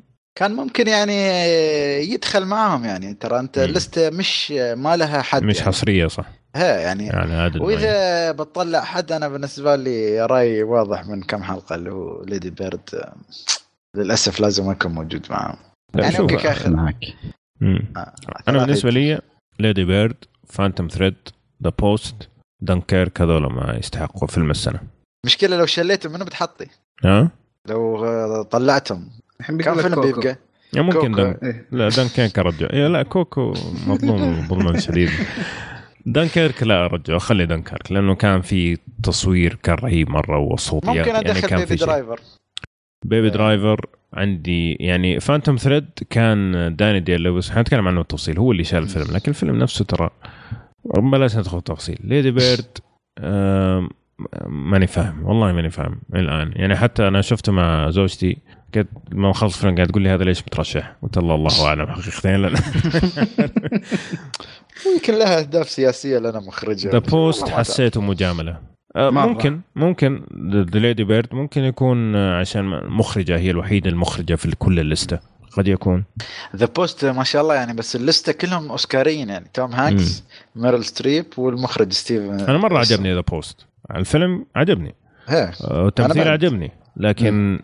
كأفضل فيلم في السنة ما أشوفه يستحق هايد، ما أدري هذا رأيي. فما أدري يا عبد الله إيش رأيك؟ آه إنه يستحق الترشيح كأفضل فيلم. والله مثل ما قلت عن موضوع الإخراج، أنا أحسه صعب من ناحية استحقاق، يستحق لكن صعب لأنه الفيلم يناقش فيلم ثاني سيء جدا. تمام صحيح صحيح، هو نقل نقل طريقة كيف تم إخراج الذروم، لكن ما أحسه صعب جدا إنه يترشح. لكن كان كان في ممكن إنه إنه لو فرضنا إنه يترشح كان ممكن يأخذ بالنسبة لي مكان فيلمين أو ثلاثة أفلام برضو يعني، مثل ما ذكرتهم ما قصرت يا أبو عمر وخالد يعني، ليدي بيرد وبقية يعني فيلمين أو ثلاثة كان ممكن يأخذ أماكنهن. بس بس دقيقة بس اسمح لي قاطعتك، إنه أصلا يعني حتى لو يعني ترشح يعني شو بتخسرون يعني؟ أنا في أفلام بس مترشحة كاسم حتى مش يعني ما عندها أمل، مثل ليدي بيرد و لو سهلوا تحط حط الستيكر كذا على البلوري لما ينزل nominated for best movie best picture يعني برضو شرف في النهاية يعني. هو مستحيل يفوز لأنه الأفلام في أفلام يعني جناقر، خلنا نقول three billboards وthe shape of water يستحق ما يستحق أوكي، لكن كفيلم كامل كان عمل أقوى يعني كإنتاجا. دارك ستاور، دنكيرك يعني وحوش صراحة. لا بس The Disaster Artist حسيته يا رجل يعني كأنه فيلم وثائقي عن فيلم سيء يعني، لو ترشح فيلم وثائقي بياخذ على البرد يعني. صحيح صحيح. طيب محمد تبغى تضيف شيء؟ آه لا لا بس أنا يعني نفس رأي الشباب، أنا أحس أنه مرة مظلوم. ممكن آه اللي أحس أن ظلم أكثر فيه اللي هو النص يعني، ممكن إذا الفيلم نخليه على جنب آه كنص مقتبس آه شيء مهول، هو كان مرة ممتاز بس آه يعني بالأخير آه نقدر نقول أنه ظلم، لأن أنا قرأت الرواية وللأمانة يعني آه نفذت بشكل جدا ممتاز. مم. بس هم إيه. كان لازم يعطوا كولمي بايور نيم شيء عشان ما ما يزعل وخلاص يعني، طلعوهم كل شيء عرفت يعني، ما ما, ما يتع النص، طلعوا الممثل والفيلم يتع النص خلاص للأسف يعني. yeah. طيب هو ترشح عن النص على فكرة يعني، بس إنه اللي فاز كان Call Me By Your Name. آه طيب خلنا أجل خلصنا من سالفة الأوسكار، خلنا الحين نرجع للنقاشات العادية حقتنا. تكلمنا عن جيمس فرانكو كممثل بس كيف الباقيين كان، كيف كان أخوه؟ آه خلنا نبدأ معك محمد. الكل طبعا كان ممتاز زي ما ذكرت انت سابقا، أنه يعني كان على الكل أنه يبرز رأيهم فيه زين كشخص، وبالوجه الآخر يعني لكل الشخصية أن عندها أيضا دافعها أنها تبقى وياك ليش، فرغم أن اللي قاعد يشوفون أن كل كل شيء قاعد يسويه غلط بس مع ذلك باقيين معاه لأهدافهم الشخصية يعني. ف... ف... فهذا حلو، الجانب كان في الشخصيات وبرز بشكل جدا ممتاز. ما أدري إذا أدخل في باقي التفاصيل ولا خليها حبة حبة يعني. أنا عندي مثلا كان عندي يعني قضية التسلسل الأحداث يعني أش... إيه يعني أشوف مثلا بداية ونهاية الفيلم كانت بالنسبة لي أقوى نقطتين في الفيلم نفسه. آه فمثلا فقدر يشرح كل شيء في مشهد واحد اللي هو كان في البداية. هذا يعتبر شيء عظيم جدا، خاصة بالنهاية أيضا لما تعرف ويشبك بمخك أن اللي قدامك أهبل وإنسان غريب أطوار، ولكن مع يعني مع ذلك قدر أن يأثر فيني. آه ممكن مشكلتي ال ال ال الوحيدة كانت مع الفيلم. أوكي صحيح أن مشهد البداية كان جيد، ولكن القطعة كاملة كبداية أنه يبي يعرفني بالقصة وبالشخصيات وبعلاقة الشخصيات الرئيسية ببعضها أحسهم طولوا فيها كثير. كان فيها دخلوا شوي إيه إلين ما دخلوا في في مرحلة التصوير الفيلم وكذا، يعني ممكن كان كانوا يقدرون يخلونها أقصر شوي. صحيح. آه بس عدا ذلك كان باقي التسلسل كان مرة ممتاز. يعني أتفق معك، أنا مليت شوي في بداية الفيلم، خاصة ما كنت أعرف الفيلم عن إيش بيتكلم وما كنت أعرف تومي وازو ولا دروم ولا أي شيء. ففي البداية لما دخلت شفت الفيلم استغربت أصلا من الفيلم، واستغربت من جيمس فرانكو، قلت إيش التمثيل البايخ هذا اللي قاعد يمثله. فعلا يعني قلت تمثيله بايخ، إيش هذا يعني المفروض يترشح أسوأ ممثل في السنة. بعدين لما شفت الشخصية الحقيقية قلت واو إيش هالتمثيل الخرافي. بس أتفق معك في البداية مليت كثير أنا إلين ما دخل الفيلم، مليت شوي يعني مو كثير. طيب عبد الله، التمثيل والتسلسل ايش رايك؟ والله الفيلم ما كان فيه شخصيات كثير، لكن يا رجل انا نسيت نص اساميهم اللي موجود. لا لا لا اقصد الشخصيات اللي كان التركيز عليها غير طاقم آه، العمل في الدروم اللي هي الشخصيات الرئيسيه اللي كانوا جيمس فرانكو وديف فرانكو. كان يا اخي من اجمل الاشياء بالفيلم الكيمستري اللي بينهم، كان خرافي، شيء طبيعي يا اخوان يعني ما كان بينهم كيمستري مشكله. عرفت سيث روجن كان كويس. أنا بالنسبة لي سيث روجن يعني ما أتقبله، يعني غالبا بأدوار الكوميدية ما يعجبني يعني. حتى هذا هذا متوفق عشان وصاحب جيمس فرانكو أخي. والله من أذكر في الفيلم يا أخي اللي باينابل إكسبرس، يا الله كان كان كان كان مصيبة. أنا والله ما قدرت أكمل الفيلم. لا يا رجل والله ما قدرت، والله أنا عيبني يعني خلاني أنقع ضحك صراحة. ما أعرف ما أدري يا أخي أي شيء اي شيء في سيث روجن ما ما يضحكني يعني. هو ممثل كويس يعني، شفناه هنا كدوره مثلا وردات فعله على الاشياء الغريبه اللي يسويها تومي وايزو كان كويس. آه يعني يمكن هذا اغلب شيء. زاك إفرون ما ما اتذكر انه كان كان دوره كبير، كان زي اصلا اي كان قاعد ويتفرج بس. اتذكر صراحه يعني اعتقد جابوه عشان الولد يعني حليوه وكذا، قالوا له عشان يجون الناس يشوفونك ما ادري. طيب لا ب... هذا هذا اغلب شيء. بس بغيت اسال سؤال طبعا يا اخي، وهو تصنيف فيلم كوميدي صحيح ولا؟ صحيح. زين م. هل شفتوا ان الكوميديا كانت فيه قويه ولا؟ والله هو هو كوميدي بسبب طابع الفيلم نفسه، يعني الشخصيه نفسها. يعني مثلا لما كان بيقول يو تير مي ابارت، هذاك المقطع يعني هذاك المقطع انا فقعت ضحك صراحه. هي بس هي لقطه لقطتين تفهم يعني. لو قارنا مثلا الفيلم اللي تكلمنا عليه قبل هو جيم نايت، اي شو اكيد انا اشوف جيم نايت افضل، بس مش لا اشوف كوميديا مختلفه. خلني خلني اقول لك هي كوميديا مختلفه يعني. عندك آه يعني مثلا افلام جيمس فرانكو الكوميديا الثانيه انا اعتبرها الكوميديا كوميديا وانت بكرامه القمامه اللي اللي, ايه اللي تعتمد على قله الادب والفصاحه زي كذا اي. آه وعندك جيم نايت اللي هي كوميديا الاثاره، المواقف اللي تصير مع الاثاره. الكوميديا هذه لا، كوميديا اللي هي الشخصيات انه كل واحد ماشي كذا في حياته طبيعي، بس الاشياء اللي قاعدين يسووها هي اللي كوميديه. فاعتقد انه مختلف نوع الكوميديا عن جيم نايت، يعني صعب اني اقارنها. طيب ما ادري عبد الله تبغى تضيف شيء؟ لا لا لا بس طيب فاجيك خالد قول لي ايش رايك في نفس السؤال، الاخراج وال سوري التسلسل الاحداث والتمثيل اذا عندك اضافه. والله يعني لو كقصة وسرد وهالأشياء وأحداث يعني يمكن والله ما تصدق أنها القصة صجية، خاصة اللي اللي يخلي القصة تستمر اللي هو شو صداقة، أحب الشيء اللي تسويه، عرفت هالأهداف الرئيسية أو شيء. إيه حقة الأنمي هذه اللي تحسها مو حقيقية.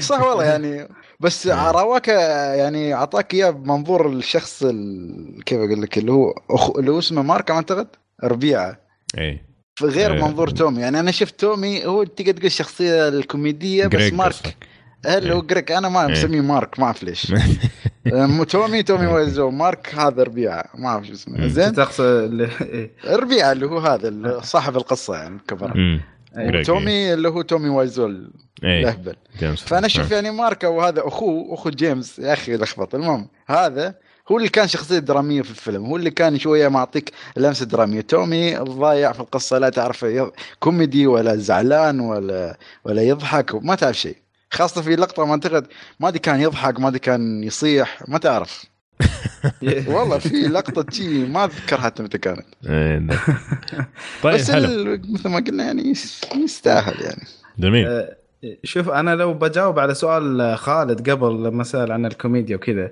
آه. شوف هي أنا فرقت معي كثير لما شفت الفيلم ذروم قبل آه لأن أنا أصلا فيلم ذروم بعد ما خلصته ترك عندي أسئلة كثيرة يعني لا بس دقيقة دقيقة إيه؟ أنت شفت ذروم إيه شفته قبل ف... استحملت تشوفه آه مع التطويف إيوه يعني طوف طوف الإمات إيه فهو الفيلم ذروم يترك لك أسئلة كثيرة إنه يعني دقيقة دقيقة هذه الشخصية ليش يعني هذه الشخصية تعتبر إيش حق هذه الشخصية آه طيب هو المشهد هذا ليش جاء أصلا هنا آه هو ليش سوى كذا إيه ففي كثير أشياء يعني أسئلة يتركها لك لما تشوفها في الفيلم تقدر تقول أنه جاوبك عليها فتضحك آه أنا أتوقع أتوقع ماني متأكد بس أتوقع أني دخلت الفيلم في السينما واللي حولي ما هم شايفين فيلم ذروم فصاير يعني منظري كأن المجنون اللي قاعد يضحك على شيء مو فاهمين اللي تضحك بروحك ها اي فحتى صرت يعني حتى تعرف اللي شمقوني لدرجه اني ضحكاتي اختارها اوكي خلينا نضحك شو اللي ضحك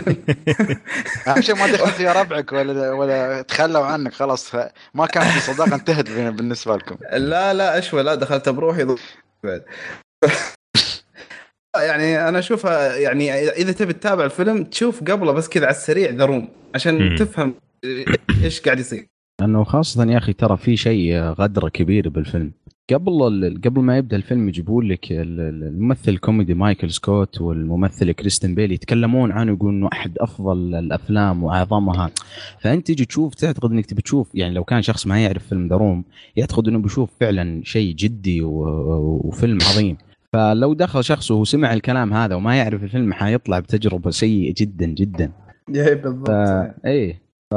بس آه شفتوا انتوا ما... مشكلة معها تبع في اللي قلت لكم اللقطة اللي بعد الكريدت في حد شافها ولا إيه. ما بحرقها إيه. طبعا يعني شفتوها إيه. بس يعني ف... بس فهو بس خالد حاب يقول انه انت انتظروا لنهاية الكريدت عشان تشوف ال... او اذا نزلته خلاص اسحب للاخر شيء ايوه اسحب للاخر على سيرة التفويت وانت تتفرج أمسر لي موقف كذا شطحة بس بس حبيت موقف صراحة كان طريف قاعد أتفرج أنا وولدي على سورد اند ستون فيلم حق ديزني الفيلم طوله ساعة وعشرين دقيقة أو شيء زي كذا المهم طبعا كان حيقرب موعد نوم ولدي فقلنا خلاص نشوف شوية منه أو نصه بكرة نكمل الباقي فجأة خلص الفيلم يا جماعة إيش اللي صار؟ المهم طلع إنه إحنا طول الفيلم قاعدين نتفرج على سرعة واحد فاصلة خمسة. يا رجال. أنتوا كيف ما حسيتوا فيها؟ والله إحنا لأن هم أصلاً يتكلموا بسرعة. أصوات كرتونية. إيه فحسبنا إنه هذا طبيعي أنا أتذكر لما شفته من زمان دائماً أتذكر إنهم يتكلموا مرة بسرعة في الفيلم فكان بالنسبة لي طبيعي جدا هو أول مرة يشوفه فاصلة. ومسكين ولدك فاهم ما شوف قصة شو سبب جلادة. طيب خلاص يابانا تشوفهم بهالطريقه يبغالك بس ضرب عشرة ممكن حلو طيب بنجاوب على الاسئله المعتاده هل الفيلم فيه تعري فيه هو يطلع عريان بس في اغبى تعري بالتاريخ البشريه ففي تعري في بداءه كلام في بداءه كلام في عنف ما في عنف ذاك الشيء صح لا لا لا ما طيب ينفع تشوفه مع أصحابك مع عائلتك كذا لازم تشرح لهم قبل ما تشوفه لازم تشوفوا مع بعض ذروم وبعد يكرهونك بعدين بعدين يكرهونك ويطردونك ويمكن يقتلونك برضه. بعد يقول لا لا انا كنت براويكم فيلم ثاني بس كنت بشرح لكم روح ايه بس تنتهي علاقتكم فما ينفع تتفرج الا مع نفسك يعني. طيب مين ممكن يدور الفيلم محمد؟ ما ما ما اعتقد هذا الفيلم صعب ما هو محدد غريب محدد يعني اعتقد انه يعجب الكل يعني بس عطهم كذا ترى تشوف في لو تكتب بس في يوتيوب كومبايليشن روم بطاقه يعطيك مدتها اي ست دقائق بس بالكل المقاطع الغبيه وبعدين تريلر هذا ايه وورهم الفيلم صدقني بيعجبهم كلهم ما اعتقد انه محدود على احد يعني. حلو عبد الله لا يا أخي هذا أصعب سؤال كيف لن يجيبوا الفيلم ما أدري يعني شوف لو لو كنت من عشاق فيلم دروم صدقني حيعجبك الفيلم يعني هذا هذا أنت عشاق فيلم دروم حيعجبك أي شيء في العالم أي بس لا تقول أنصح بتحفظ ما خلاص لا لا أنصح هذه هذه أنصح ممنوع من بعيد هذه يعني من بعيد. طيب خالد والله أنا أشوف مثل ما قال اللي يعجبه دروم يشوف الفيلم واللي يعجبه جيمس فرانكو بشكل عام يعني بعد يعجبه أكيد وفي كوميديا حلوة خاصة من الشخصيات الجانبية يعني يعني كوميديا خفيفة وحلوة يعني بس قلت مثل ما قلنا لازم تفهم دروم وما تشوف الفيلم لأنك بتسبنا إذا ما شفته. بس على فكرة للتوضيح ترى ما نقصد إنه الفيلم سيء زي دروم لكن أنت لو كنت يعني من من من, من عشاق الفيلم العظيم دروم تفرج عليه لكن هو ما هو سيء زيه يعني يمكن تقدر تتفرج عليه أي وقت. تفضل. والله شوف أنا بالنسبة لي أنصح للجميع صراحة معها من الأفلام اللي استمتعت فيه مرة كثير أه ولا كنت أعرف ذا روم ولا كنت أعرف القصة ولا شيء في البداية حسيت كذا بالفيلم مرة ثقيل ومرة بايخ ما تعرف وين بيوصل أيوة لأنه كان ضايع يعني أه. بس أه بعدين لما بدأوا يصوروا الفيلم وزي كذا استمتعت فيه وأنا ترى لسه ما كنت عارف إنه في شيء اسمه ذا روم إلين ما خلص الفيلم على فكرة يا شباب. لما خلص الفيلم وجات المشاهد الحقيقية عرفت بعدين أنه أوه واو ترى هذا فيلم حقيقي من جد فاستمتعت فيه بشكل كبير جدا وأنا ما أعرف. بعدين لما شفت روم وشفت المقاطع وزي قال زي ما قال محمد في في يوتيوب مقطع ست دقائق يعطيك زبدة روم استمتعت في الفيلم أكثر وأكثر. فأنا أنصح الجميع صراحة استحمل شوي في البداية إذا ما لك خلق يعني تشوف لكن إذا تبغى تستمتع بشكل كبير ممكن تشوف المقطع الست دقائق هذا أو تشوف ذا روم على التفويت السريع بعدين تشوف الفيلم هذا راح تستمتع فيه عشر مرات أكثر كمان. لكن بالنسبة لي واحد من الأفلام اللي فعلا استمتعت فيها السنة هذه وأنصح فيه يعني بشكل عام. جميل هذا كان فيلمنا الأول The Disaster Artist. فيلمنا الثاني اللي هو توم ريدر اللي نزل في عام ألفين وثمانية عشر لسه هو طازة نازل مال وممكن أسبوع. أوكي توم ريدر طبعا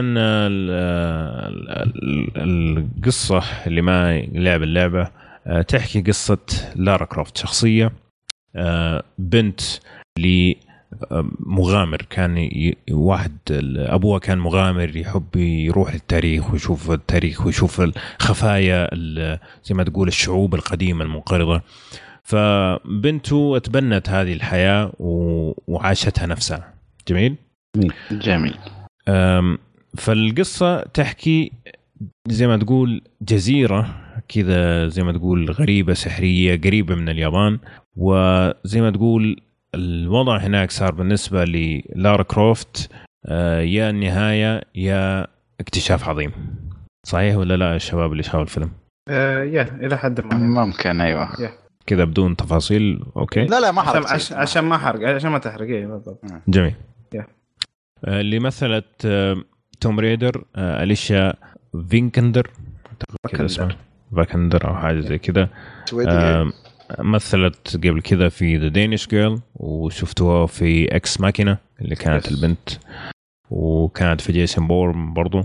فعندها مكتبة جميلة ومعاها فايزة بالأوسكار على فكرة أوسكار فايزة بالأوسكار نعم على في كدور مساعد, مساعد في The Danish Girl ايه نعم في The Danish Girl ومعاها دانيال وو ووالتن جوجن وآخرون وفي حق دواير دومينيك ويست ويست كمان اللي حب دواير زي جيمي مكنولتي نعم. اللي مخرج الفيلم واحد اسمه رور أثو أثوق. أوكي هو نفسه اللي والله أنا صراحة أفلامه ما أعرفها لكن عنده أفلام اللي هو The Wave نزل في عام ألفين وخمسة عشر كولد براي في ألفين وستة، اسكيب في ألفين واثناشر. ما اعتقد اني شفت اي شيء من هذه الافلام حقيقه. طيب الفيلم ميزانيته كم غير واضح، لكن تقييمه خمسين بالمية في روتن توميتو، ستة فاصلة تسعة في اي ام دي بي، وتسعة وثمانين بالمية في جوجل يوزر ريفيو. حلو الكلام. اللي شاف الفيلم خالد محمد، المايك عندكم. ابدا معك مي خالد. لو بدأت مع محمد هتقول محمد قال كل شيء ولا ايوه ايوه لا نقول لا لا خلوه خلوه لا ابدا معك بس بس السؤال يا رجل، احنا شو اسمها؟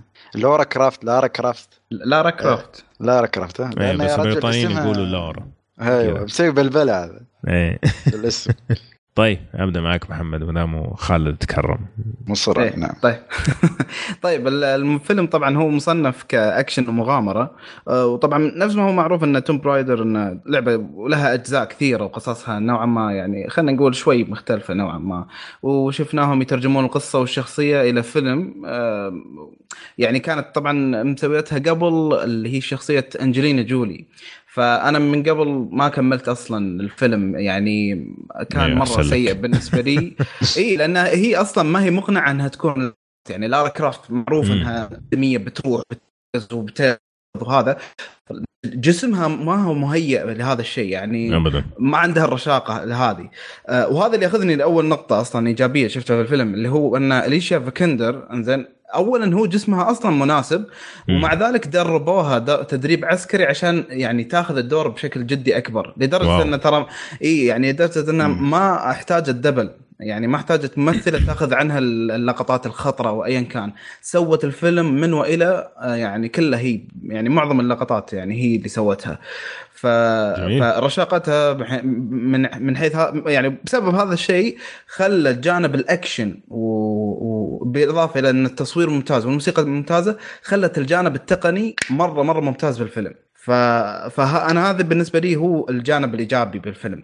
آه فأبي أسمع من خالد إذا تشاركني الرأي بتشوف هذه النقطة يعني ولا إيش إيش كنت تشوف فيها؟ شوف أنا ما بتكلم عن النقطة، بس بتكلم عن النقطة أن أشوف الفيلم بشكل عام يعني عادي ولا متوسط ولا جيد. صعبة كذا تطلع منك ما أنت قادر تطلعها. لا شوف أنا أقول لك اللي شاف، شوف يقول لك عشاق يعني كذا عشاق اللعبة. طبعا انا كنت انا لعب الجزء الاول، ويعني من الالعاب اللي استمتعت فيها يعني الجزء الاول حق ما بحاول احط بودكاست العاب. لا لا لا لا الجزء الاول حق قبل خمس سنين. اه اوكي اوكي لا لا شو أربعة وتسعين انا صغير تراني. اوكي والله اذا انت ابو عمر لعبتها كل فتره. انا لعبت والله كنت في المتوسط اعتقد او في سادس ابتدائي زي كذا ما شاء الله زي. لا بس يعني اتكلم عن الجزء الجديد لان تقريبا القصه كأنها مستوحاة من اللعبة الجديدة يعني. بس يعني بالنسبة لي يعني لو بت بق بت يعني شوف بلاني علق زين. المهم بالنسبة يعني لأفلام الألعاب آخر ثلاث أربع سنوات يعني تقدر تقول فيلم توم رايدر يعني من أفلام الزينة كانت يعني أفضل عن أساسن كريد. آخر ثلاث أربع سنوات يا رجل هي ثلاثين سنة. التاريخ لا أنا إذا بتقارن الأفلام اللي اشتهرت يعني خلي الأفلام القديمة ماريو سوبر ماريو والخرابيط والوسخة مرة. لا لا مو كذا مو كذا لا لا أقرب شوية يعني وتقول عن نفسك صغير. أنا نسيت النص إنه في سوبر ماريو نزل في الثمانينات. لا طلعت على حقيقتك طلع عمرك الحقيقي. لا لا يا رجل المهم أساسن كريد مقاتلة أساسن كريد أيوه أفضل يعني مراحل يمكن مو مراحل يعني أفضل من أساسن كريد بس طيب. أنا يعني لين الحين أشوف حتى بس ما كان أفضل من فيلم وورس ووركرافت يعني يعني أشوف ووركرافت أفضل من توم رايدر بس لمان يعني ما في عامل قوة ولا عامل شيء يعني عامل يعني فريش في الفيلم مم. يعني فيلم تيبيكال فيلم ألعاب يعني بالضبط. ما ما أتوقع لا أكثر ولا أقل. حلو طيب أكمل معك خالد. قل لي الأحداث والتسلسل كيف كانت؟ هل كانت بطيئة سريعة؟ حسيت بملل؟ أشوف يعني القصة والأحداث ك... كأنها أحداث لعبة بس مسرعة يا رجل يعني مم.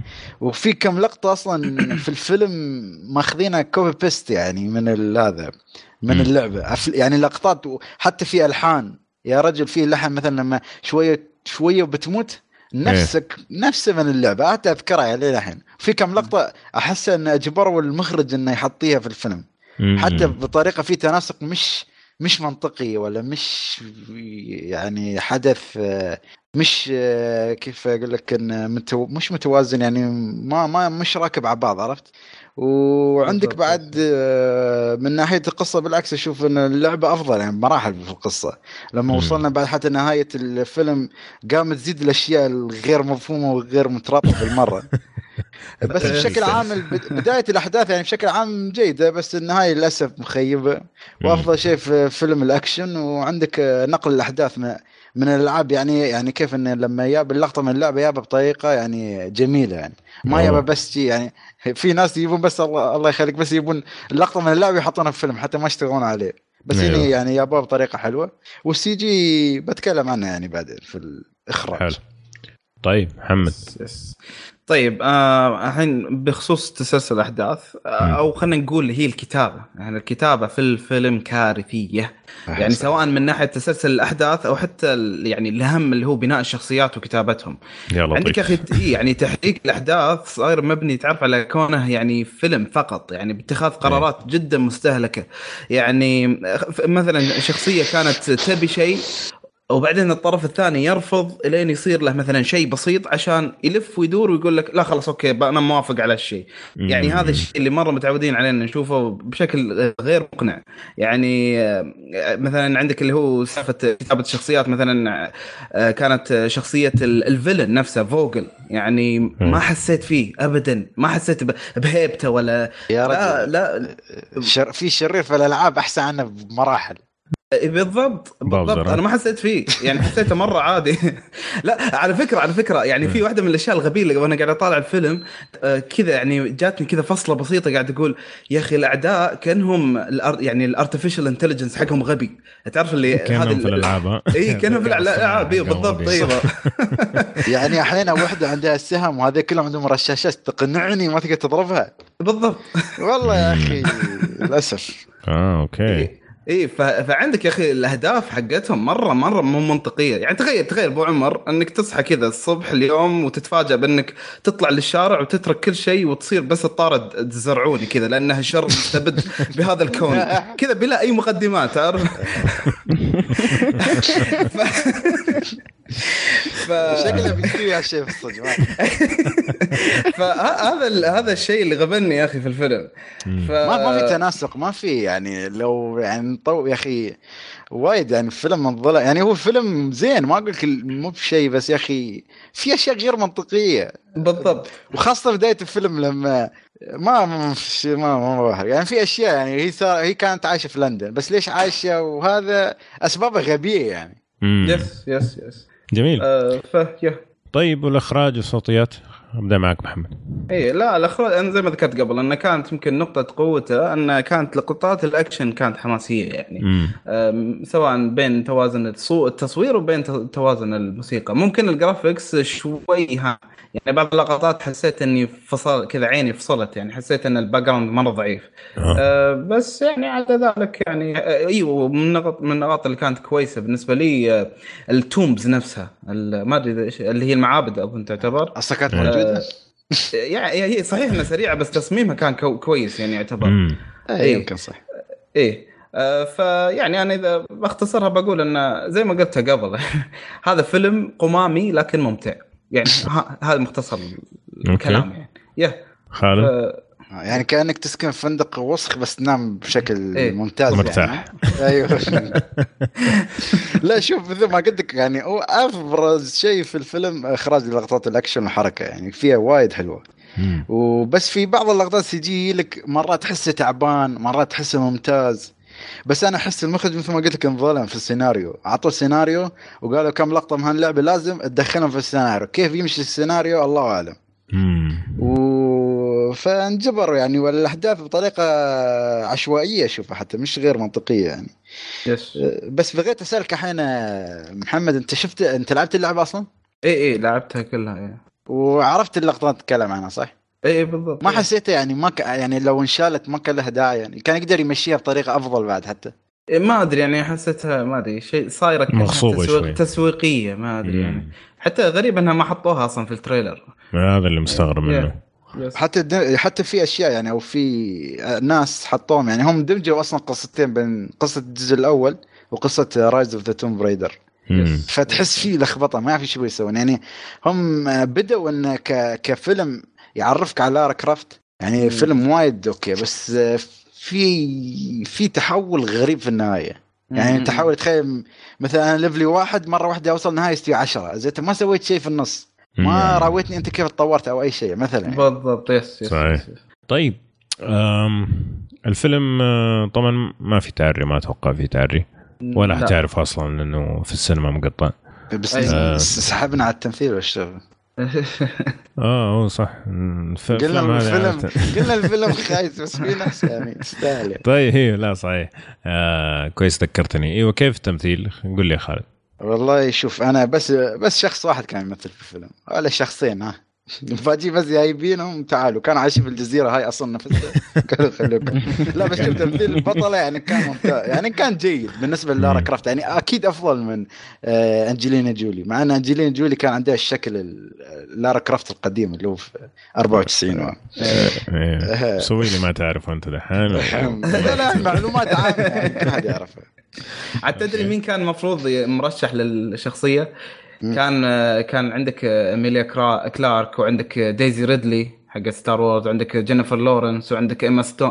إما واتسون سوري أه لكن أحس إنه مرة إيه فأنا أحس إيه أحس مرة مرة ممتاز إنهم اختاروا ليش في... في كندر يعني أحس إنه خاصة إن جسمها م... يعني مقارب جدا لجسم اللي موجود في اللعبة أصلا بس غريبة ما يبغوا وحدة بريطانية هاي سويدية يعني تخيلت مثل در لارا يعني مع أنها يعني أنجلينا جولي كانت أمريكية جاول والله ساحبين عليهم بس شوف في واحد الظلم يعني شوف بشكل عام بادين كله تمثيلهم ثانوي يعني شخصيات ثانية تمثيلهم عادي بس في واحد اللي هو الشرير هذا ظلم يا رجل. أخي لو تشوف تمثيله فيتفل إيت والله تقول هناك مدرسة خرافي والتن جابنز عظيم يا أخي هناك كانت تقول جامعة هنا كان روضة هنا هنا اللي تكلمنا عنه قبل كذا في البودكاست أكثر من مرة اللي هو يجي دور المخرج والمنتج والناس هذول إنه أنت عندك زي ما تقول المعدن إيش هتطلع منه أنت اللي هتشتغل يعني تبغى تطلع منه شو اسمه خردة ولا تبغى تطلع منه ذهب فيعتمد بشكل كبير. عشان كذا تشوف بعض الأحيان ممثلين أساطير يمثل بعض الأفلام تقول يا رجل إيش لو أجيب واحد من الابتدائي ممكن يمثل أحسن من كذا. لا بس ف... أفلام الألعاب بشكل عام يعني دائما تنظلم يعني في قصص جبارة بس للأسف يعني ما أعرف ليش ما يشدون حيلهم يعني هم لو شدوا حيلهم شوية في الفيلم والله ممكن يطلع شيء جيد يعني. هذا مشكلة نظرة هوليوود الدنيوية للألعاب ما زال يعني أنا عندي مثلا واركرافت اوكي ممكن الفيلم الاول ما يكون ممتاز بس القصه البوتنشال يا رجل ممكن يعني يوصل ليفل او مستوى لورد اوف ذا رينج يعني ممكن والله بس لو يشتغلون عليها. انا سمعت حتى الجزء الثاني شغالين عليه بيكون شيء. واحد من الاسباب وورد اوف ووركرافت كان احسن من المتوسط بالنسبه لي مقارنه بافلام الالعاب الاخرى انه الشركه المنتجه اللي هي بليزرد كانت واقفة على رؤوس الناس اللي بيشتغلوا على الفيلم نفسه فهذا واحد من الأسباب أنه ما طلع كارثة كارثة يعني كان فوق المتوسط بالنسبة لأفلام ألعاب يعني.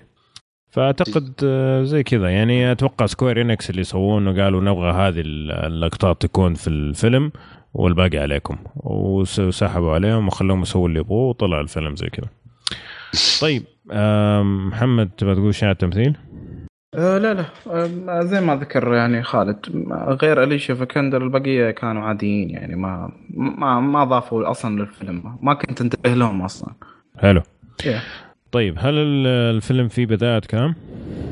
لا ما أذكر ما كان في شيء هو شكله موجه للتينيجرز شوية أتوقع yes. فممكن ينفع مشاهدة عائلية وحتى ما صغار. ممكن وممكن ما تشوفه بعد عادي ترى هذا شيء ثاني يعني بس اللي يبغى يشوفه يعني ممكن يشوفه مع العائلة حتى حتى الصغار السن يعني أتوقع ما هو مشكلة ولا ولا في عنف ال... في حتى في العنف ما كان في دم يعني ما كان دموي يعني كان عنف خفيف يعني آه.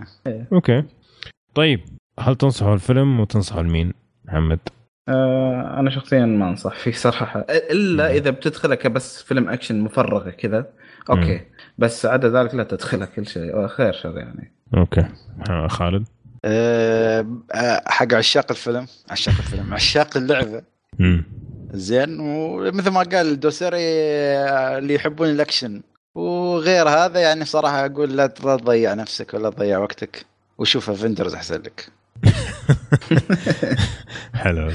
طيب جميل, يعطيكم العافية يا شباب, وفرتوا علي سبعة وثلاثين ريال حق التذكرة. أفلام اللي تكلمنا عنها اليوم Disaster Artist, توم ريدر. أتمنى تكونوا استمتعتوا معنا في النقاش. شكرا للشباب الموجودين معنا اليوم, استمتعنا جدا في النقاش. أه وهذه كانت حلقتنا اليوم. لا تنسوا تعطونا تعليقاتكم على الموقع وفيسبوك وتويتر, وتقييماتكم لنا على صفحتنا في آيتونز. كمان لا تنسوا تتابعونا على مواقعنا الاجتماعية الأخرى, عندنا أشياء جميلة هناك. ونشوفكم إن شاء الله الحلقة القادمة على ألف ألف خير.